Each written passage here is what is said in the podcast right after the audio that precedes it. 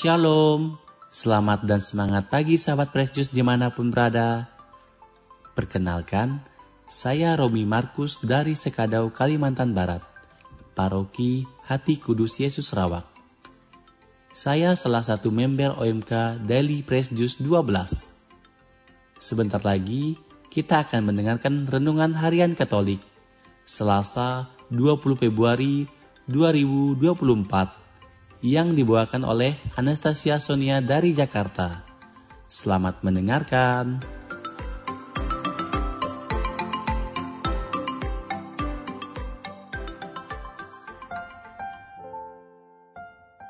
Salam sahabat Fresh Juice di mana pun berada. Semoga semuanya dalam keadaan sehat dan baik serta selalu dalam lindungan Tuhan. Hari ini gereja mengajak kita untuk memulai hari kita dengan mendengar dan merenungkan Injil yang diambil dari Injil Matius bab 6 ayat 7 sampai 15 mengenai doa yang diajarkan oleh Yesus kepada kita.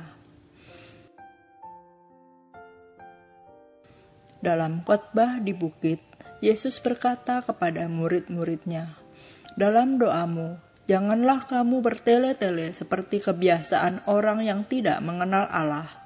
Mereka menyangka bahwa karena banyaknya kata-kata doa mereka dikabulkan.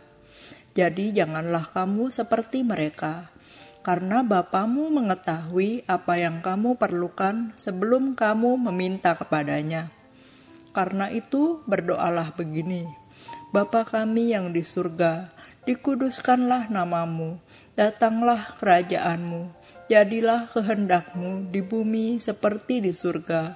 Berikanlah kami pada hari ini makanan kami yang secukupnya, dan ampunilah kami akan kesalahan kami, seperti kami juga mengampuni orang yang bersalah kepada kami.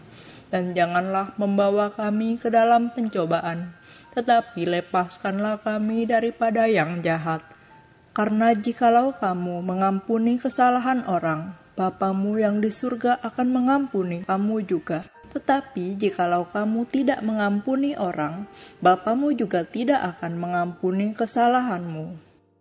Demikianlah Injil Tuhan, terpujilah Kristus. Sahabat Fresh Juice yang terkasih, Hari ini Tuhan Yesus menegaskan kepada kita bahwa Bapa mengetahui segala kebutuhan kita bahkan sebelum kita meminta kepadanya.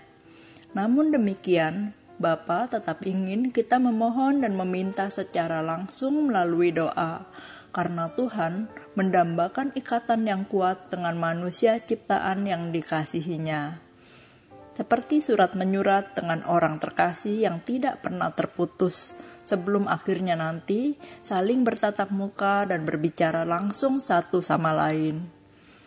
Yesus juga memberi nasihat mengenai hal pengabulan doa di Markus bab 11 ayat 24 sampai 26. Karena itu aku berkata kepadamu, apa saja yang kamu minta dan doakan, percayalah bahwa kamu telah menerimanya, maka hal itu akan diberikan kepadamu. Dan jika kamu berdiri untuk berdoa, ampunilah dahulu sekiranya ada barang sesuatu dalam hatimu terhadap seseorang, supaya juga Bapamu yang di surga mengampuni kesalahan-kesalahanmu. Tetapi jika kamu tidak mengampuni, maka Bapamu yang di surga juga tidak akan mengampuni kesalahan-kesalahanmu. Ajaran Tuhan tetap konsisten, seperti doa yang ia ajarkan kepada kita. Ampunilah kesalahan kami, seperti kami pun mengampuni yang bersalah kepada kami.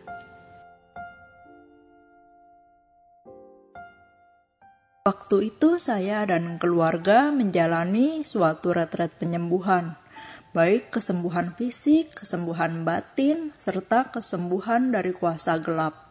Pembimbing rohani kami mengajari bahwa kami harus mau memohon pengampunan dan mengampuni lebih dulu, supaya apa yang kita dambakan dalam hal retret ini adalah kesembuhan, boleh kita terima. Hal ini juga dilakukan oleh Tuhan Yesus sebelum menyembuhkan seorang lumpuh di Matius bab 9 ayat 2. Tuhan berkata, Hai anakku, dosamu sudah diampuni. Kemudian, barulah si lumpuh dapat berjalan kembali karena ia sudah berdamai dengan Allah.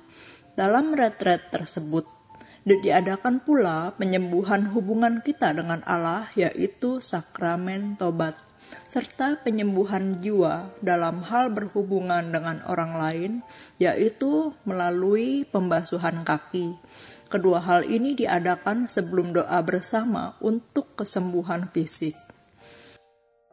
Dalam retret tersebut, ada beberapa yang menerima kesembuhan dan ada beberapa juga yang tidak. Alasan kenapa mereka menerimanya atau tidak hanya Tuhan yang tahu. Kadang membutuhkan waktu bagi kita untuk mendapatkan surat balasan akan jawaban dari doa-doa kita. Ketika doa itu dikabulkan, Tuhan menambahkan iman kita. Ketika doa itu belum dikabulkan, Tuhan meningkatkan kesabaran kita. Dan ketika doa itu dijawab, namun tidak sesuai harapan kita, berarti itu sesuatu yang tidak baik untuk kita, dan Tuhan sudah menyiapkan yang lebih baik. Sahabat Fresh yang terkasih, Tuhan Yesus memberi kita contoh doa yang lugas, tidak bertele-tele, tidak harus banyak kata-kata walaupun tentu saja kita boleh saja eh, berdoa dengan banyak kata. Cukup poin-poin yang perlu disebutkan di dalam doa, seperti halnya dalam doa Bapa kami. Tuhan pernah berkata kepada saya demikian, "Kamu boleh meminta apa pun, tetapi selalu akhiri dengan jadilah kehendakmu. Intinya, apa pun yang kita minta, hendaknya kita selalu serahkan kepada Tuhan dalam hal pengabulan doa. Dan sesuai ajaran Tuhan, hari ini kita mempelajari bahwa introspeksi diri penting dan berpengaruh dalam hal pengabulan doa. Demikian renungan kita pada hari ini. Semoga di masa prapaskah ini Tuhan memberkati dan menguatkan kita untuk berpantang dan berpuasa mengikuti jejak Kristus sebelum menyambut Paskah yang mulia. Amin.